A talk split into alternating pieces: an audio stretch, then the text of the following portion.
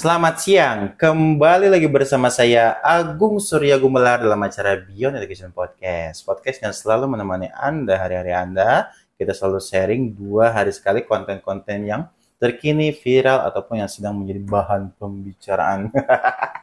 Dan juga kita ada, ada juga coaching-coachingnya, apa konten coachingnya, parenting, motivasi, atau dunia pendidikan. Biasanya itu sih yang kita bahas itu seputar konten-konten tersebut. Nah, jika ingin bergabung, silakan langsung saja bergabung sama kami di grup WhatsApp-nya atau di Telegramnya. Silakan link deskripsi di bawah diklik saja dan juga teman-teman di situ bisa menemukan link untuk membaca artikel juga. Silakan. Untuk artikel bebas diakses, bebas di download, silakan.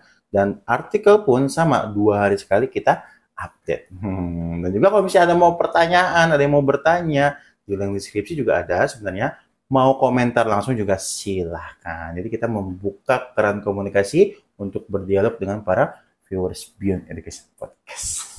Dan kalau yang mau dengerin gitu ya sambil jogging, sambil di jalan, di Spotify juga kita upload dengan kata kunci Beyond Education Podcast. Dan uh, dan dan udah tadi uh, dan episodenya itu sama dengan di YouTube.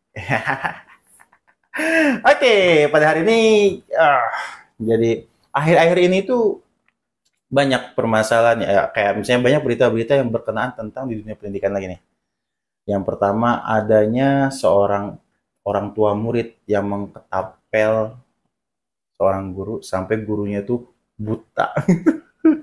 Terus ada lagi satu lagi kemarin eh, gara-gara tidak melanggar peraturan gitu, terus seorang guru mem, apa, membotaki atau mencukur rambut seorang siswi. Jadi di dunia pendidikan ini aneh-aneh aja. Ada ya, ada aja gitu tiap hari maksudnya fenomena-fenomena aneh dah. Mari kita bahas dengan Pak Doni. Halo teman-teman semuanya. Gimana Gong? Bagaimana tuh Pak? Makin aneh aja nih, makin ke sini makin aneh aja di dunia pendidikan. Iya, iya benar nih. Di sisi lain, ya bagaimana ya orang tua yang tiba-tiba tidak terima dengan sikap guru gitu ya, mm mengketapel gurunya Kan itu anarkis banget ya Pak ya. Iya. Dan juga di, di sisi yang lainnya gurunya juga nggak terima dengan sikap an, siswinya sampai nyukur botak gitu. Iya. Sampai trauma loh Pak. Bukan satu orang lagi. Iya banyak. sampai trauma si iya. anak itu ketika melihat guru itu kayak takut gitu gitu. Hmm. Untung gurunya dialih tugas katanya sih. Iya. Gitu. Jadi sebenarnya yang menjadi pertanyaan adalah kenapa itu terjadi di dunia pendidikan Pak antara guru, orang tua, atau orang tua siswa dan guru. Ada apa nih, Pak? Iya. Ada apa, Kak? Iya. Ada apa kira-kira nih, Pak? Ya, jadi ini, Gong, kalau saya melihatnya, hmm. kita tidak bisa melihat dari salah satu sudut pandang hmm. orang tua atau guru. salah satu sudut pandang hmm. guru ya. Betul. Karena mereka dua-duanya pasti punya alasan masing-masing. Hmm. Nah, tetapi masalahnya kita sebagai orang tua kadang kurang bijak ya dalam menyikapi sikap anak-anak kita waktu di sekolah. Dan guru juga secara tidak langsung memiliki kesamaan gitu. Mereka kurang bijak dalam menyikapi sikap-sikap murid-muridnya yang kurang berkenan bagi mereka. Iya ya, ada yang sikap-sikap yang berkenan gitu ya. Iya, jadi ya, ya aja gitu. Benar. ya memang guru mungkin kesannya ada batas kesabaran gitu ya iya, iya. dalam menyikapi anak-anak didiknya. Kalau dia melihat sudah melampaui batas kesabaran, hmm. mereka bisa bersikap semaunya. Nah ini yang saya lihat kurang tepat, apalagi kita sampai melakukan tindakan yang sifatnya fisik gitu ya. Yeah.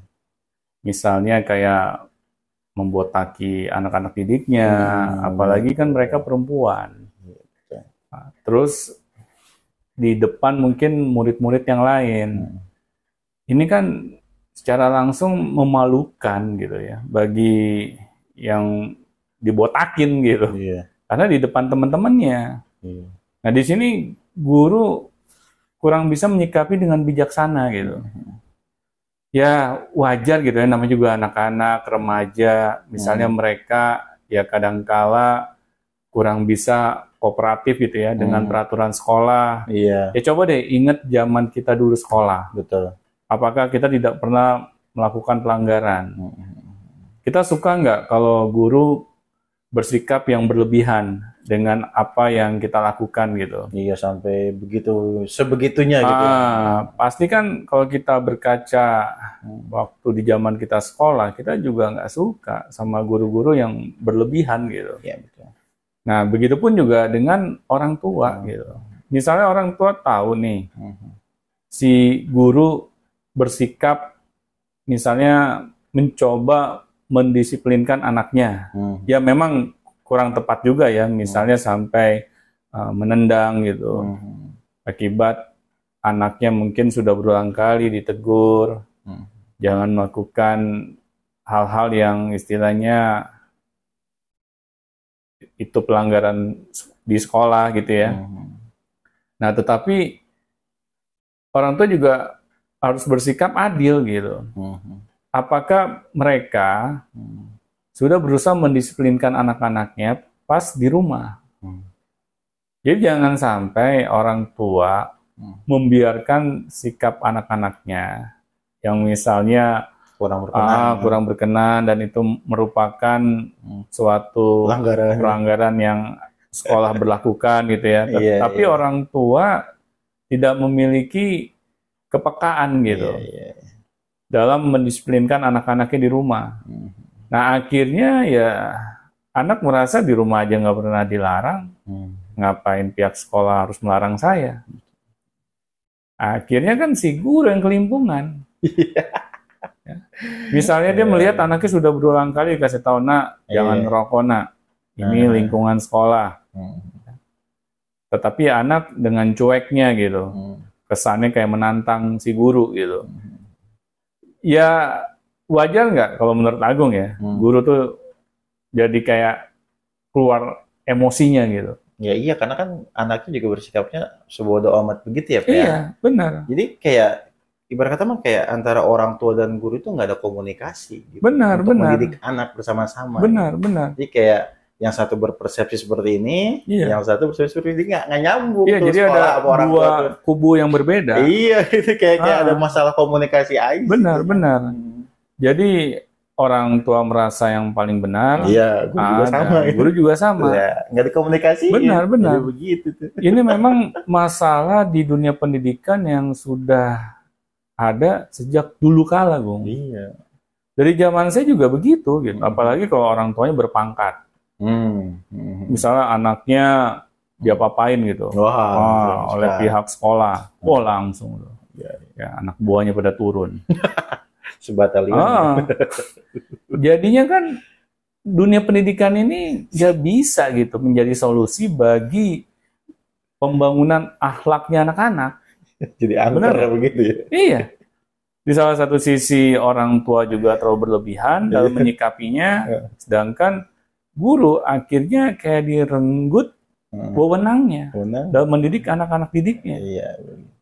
Nah kalau kayak begitu, kita biarkan berlarut-larut, ini mau jadi apa dunia pendidikan di Indonesia, Bu? Tidak ada kerjasama antara guru dan ada orang tua kerjasama, ya gitu. iya. Jadi malah chaos gitu ya. Benar, benar. Nah, ini yang saya melihat kalau tidak ada kesadaran ya, Hmm. minimal dari diri kita sendiri dulu deh. Hmm. Misalnya kita sebagai orang tua, Hmm. kita punya anak, Hmm. ya kita sadar. Hmm. Sekolah juga memiliki keterbatasan Hmm. dalam mendidik anak-anak saya. Hmm. Apalagi kalau di sekolah hanya diajarkan pendidikan akademis saja, tidak diajarkan pendidikan akhlak. Hmm. Ya sudah, ini tanggung jawab kita sebagai orang tua yang mendidik anak-anaknya dalam pembangunan akhlak mereka. Jadi orang tua harus sadar gitu. Pihak sekolah ini bukannya Dewa 19 gitu, Iya.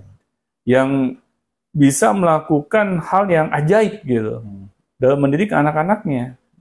Nah, pihak sekolah juga harus ya meskipun ya mereka Hmm. selalu dibuat pusing dengan pemerintah ya karena setiap pergantian menteri pendidikan gitu. Otomatis adanya pergantian kurikulum yang membuat mereka kelabakan dalam beradaptasi gitu kan. Iya, betul. Akhirnya mereka nggak fokus lagi dalam mendidik anak-anaknya, Hmm. malah mereka sibuk untuk beradaptasi dengan kurikulum baru. Ya Hmm. saya juga bisa merasakan karena kita ini kan di dunia pendidikan juga Hmm. kita dibuat pusing gitu setiap kurikulum ganti, kita harus beradaptasi lagi. Hmm. Tetapi ma masalahnya kurikulum diganti itu bukan mengarah ke arah yang lebih baik, malah lebih hancur. tapi membuat kita tambah pusing gitu. Iya, malah tidak terimplementasi Iya, gitu ya. iya. Malah jadi kacau. Jadi guru sulit gitu, Hmm. bisa memerankan fungsinya. Iya, malah fokus ke yang seperti itu. Nah itu, Gimana tensinya nggak naik? benar, benar, benar. Dikit-dikit marahin anak. Iya, benar.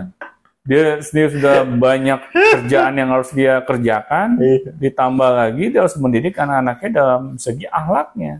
Iya, lingkungan sekolahnya seperti apa Pak yang mendukung guru-guru untuk hidup tenang?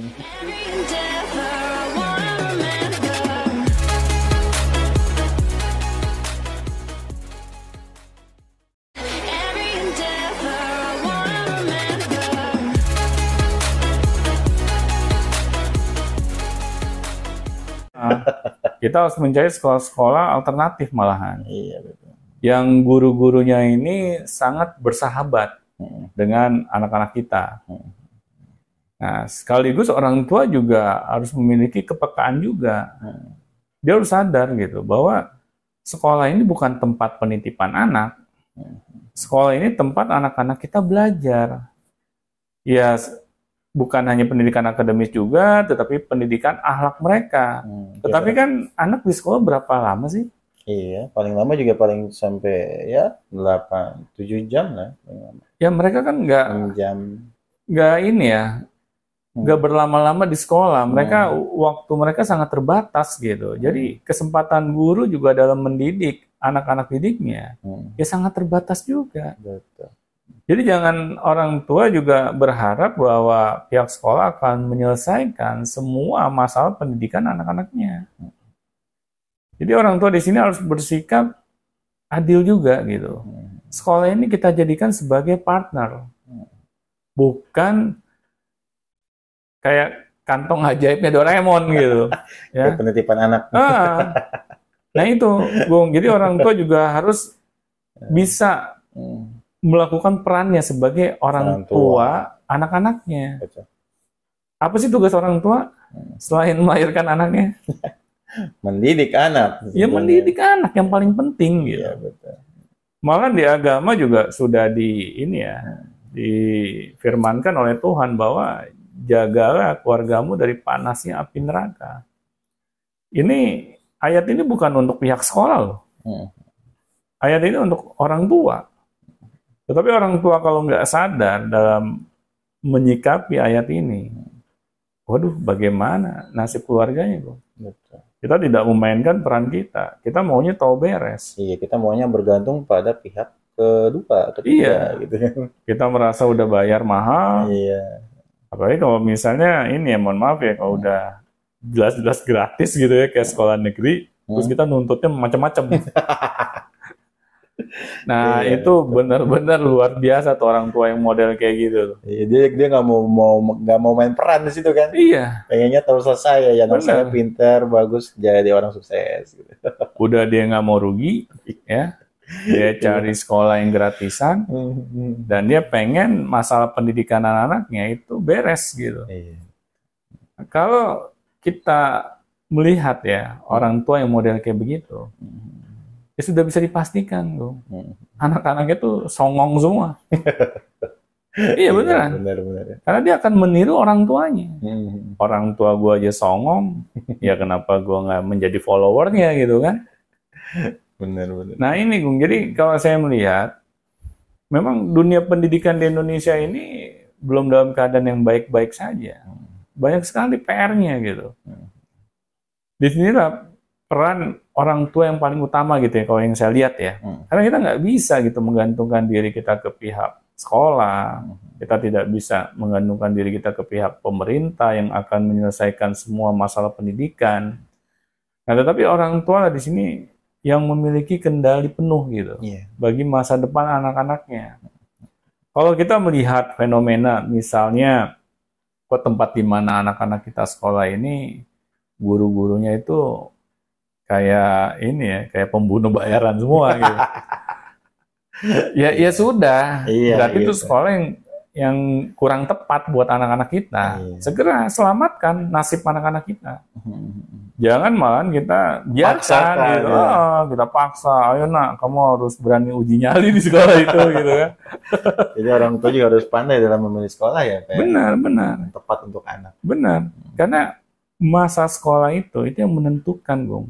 Yang sangat menentukan masa depan anak-anak kita kelak. Ya, Pembentukannya di situ kan. Iya, karena bayangkan usia SD dimulai dari usia 7 tahun, ya, sampai tingkat SMA selesai, ya kurang lebih 18 tahun lah. Iya. Ini waktu-waktu yang kalau kita tidak benar-benar serius dalam menyikapinya, maka perkembangan mental anak-anak kita, perkembangan fisik anak-anak kita, itu akan terhenti, Gung. Karena masa-masa sekolah ini, masa-masa dalam anak-anak kita itu mengeksplor dirinya, Iya, betul. Jati Ya. diri, jati diri. jati dirinya. Iya, mencari Ah. jati dirinya. Karena kalau dia tidak sempat ya dalam menemukan jati dirinya, Ah. akhirnya dia akan mengalami kesulitan Hmm. ketika dewasanya. Karena apa? Karena masa itu udah lewat gitu. Iya. Masa dalam mereka mencari Hmm. siapa diri mereka sesungguhnya gitu. Apa kondisi mereka gitu. Iya, Masih nyari-nyari. Mereka kalau masih gede masih nyari-nyari itu, repot itu. Repot, repot. Makanya kan banyak orang-orang dewasa ya Iya. yang sikapnya kekanak-kanakan. Iya. Karena mereka belum selesai dengan dirinya. Iya. Mereka masih beranggapan bahwa dulu waktu di zaman saya sekolah, saya disibukkan dengan hal-hal yang saya tidak sukai. Ya. Akhirnya, ketika saya udah lepas dari masa sekolah, Nah, itu kayak apaan tahu Benar. ya, kabur itu. jadi balas dendam gitu. Iya. Karena masa anak-anaknya itu hilang begitu saja. Nah, di sinilah makanya orang tua harus peka gitu dalam melihat keadaan seperti ini. Mungkin kita bisa berkaca dari pengalaman pribadi kita dulu waktu di zaman sekolah gitu. Iya, dituntut. Nah, Ah, benar. Misalnya di zaman kita sekolah dulu kok saya sulit ya mengembangkan bakat saya misalnya. Iya, belajar mulu. Ah, terus saya harus belajar hal-hal yang Iya, saya pikir kayak nggak penting gitu, tapi kok saya dipaksa harus belajar juga dan harus lulus. dan harus lulus lagi dengan nilai yang bagus lagi. Iya. Kalau nggak bagus, ancamannya ada, remedial lah, nggak naik kelas lah. Hmm. Nah akhirnya kan kita sulit gitu mengembangkan diri kita. Hmm. Akhirnya potensi-potensi kita yang lain di luar akademis itu tidak tersentuh, Bung. Hmm.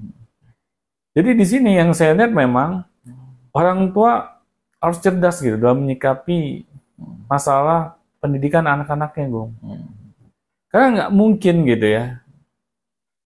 Kita berharap terhadap pihak luar yang akan menyelesaikannya. Hmm. Jangan berharap 100% lah pokoknya. Benar. Hmm. Ya kita lihat kan kayak yang awal kita bahas ya, fenomena antara uh, pihak sekolah dan pihak orang tua gitu ya, Iya. yang hubungannya kayak ya mohon maaf ya, Hmm. kayak kucing sama anjing gitu. ya bagaimana coba Gung anak-anak kita melihat fenomena ini kalau orang tua dengan pihak sekolahnya nggak akur? Iya, dan pasti yang kena dampak itu adalah anak-anak. Pasti, pasti. Hmm. Karena saya nggak heran gitu ya. Misalnya anak kita nih udah menempuh pendidikan di sekolahnya Hmm. eh, 12 tahun lamanya, Hmm. tetapi kok akhlaknya masih buruk ya. Iya.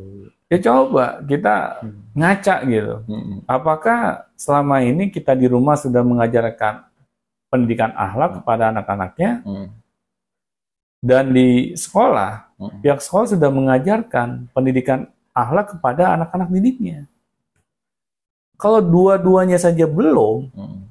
ya nggak jangan heran gitu. Iya, jangan kalau anak-anak kita lagi. benar, kalau anak-anak kita nggak memiliki akhlak, ya bagaimana anak kita bisa memiliki akhlak gitu ya? Hmm. Kalau nggak ada yang ngajarin, masuk logika kan? Iyalah, orang kalau misalnya tidak ada contoh, tidak ada yang ngajarin, dia tahu dari mana? Benar, benar. Iya, ya mungkin ada beberapa 0,1 persen gitu ya, Iya, tahu dari orang lain. Tapi kan yang paling utama itu adalah orang tua. sebenarnya. benar, benar. Hmm. Yang paling utama sekolah. tuh orang tua gitu. Iya. Apalagi kalau kita sadar di sekolah tidak pernah diajarkan akhlak. Apalagi itu. Iya. Nah, makanya kalau orang tua yang cerdas, pasti dia akan memilih sekolah itu bukan dari gratisnya saja, Mm-mm. bukan dari nama besarnya saja, bukan dari apalagi gedungnya saja gitu. Apalagi embel-embel misalnya nama international school gitu. Hmm. Terus kita pikir wah ini Wah. sudah bisa menyelesaikan Keren keren nih, keren Ah. keren nih gitu. semua masalah pendidikan anak-anak kita. Mm. Kita jangan sampai hanya melihat hal-hal yang secara apa ya Kasat mata. kasat mata saja, Gong, yang ada di hadapan kita saja. Tapi kita nggak menelusuri lebih jauh. Bagaimana nih kualitas sekolah ini? Iya. Mengajar nggak? Mengajarkan nggak pendidikan akhlak bagi anak-anak saya? Mm. Kalau tidak, ya ya sudah bisa dipastikan. Hmm. Jangan kita paksakan juga gitu. Anak Hmm. kita sekolah di situ demi Iya. hanya mengejar gengsi semata, Gong. Yang mending milih yang lain gitu kan. Iya, malah milih, milih yang lain. Nah, tetapi juga orang tua juga harus terus mengupgrade keilmuan parentingnya. Jadi dua-duanya sejalan gitu. Pak. Harus sejalan. Mm. Karena nggak mungkin gitu ya, kita tiba-tiba sebagai orang tua jadi cerdas gitu. Tahu dalam mendidik anak-anaknya. Padahal benar. Ultra insting. Iya, nggak- nggak bisa, nggak bisa. Nggak ada iya yang kayak gitu-gitu. Ibu-ibu muda tuh. Iya. Ultra insting nanti juga bisa kok. Ya, Nah, bisa itu. dari mana gitu. Kalau nggak belajar sih dari mana bisa aja gitu kan. Iya. Nah itu Gung, yang yang Iya. kadang kita sebagai orang tua itu harus mau belajar lagi menjadi Betul. orang tua. Iya. Karena kalau bukan kita sebagai orang tua, Gung, Hmm. dalam menyikapi fenomena ini, Hmm. akhirnya siapa lagi yang mau mengambil alih tanggung jawab ini gitu? Karena masa depan anak-anak kita Hmm. sudah bisa dipastikan adalah tanggung jawab utama dari para orang tuanya. Oke, baik. Terima kasih pada Umi atas Sama-sama. sharing-sharingnya. Dan sampai jumpa di Beyond Education selanjutnya. Sampai jumpa teman-teman.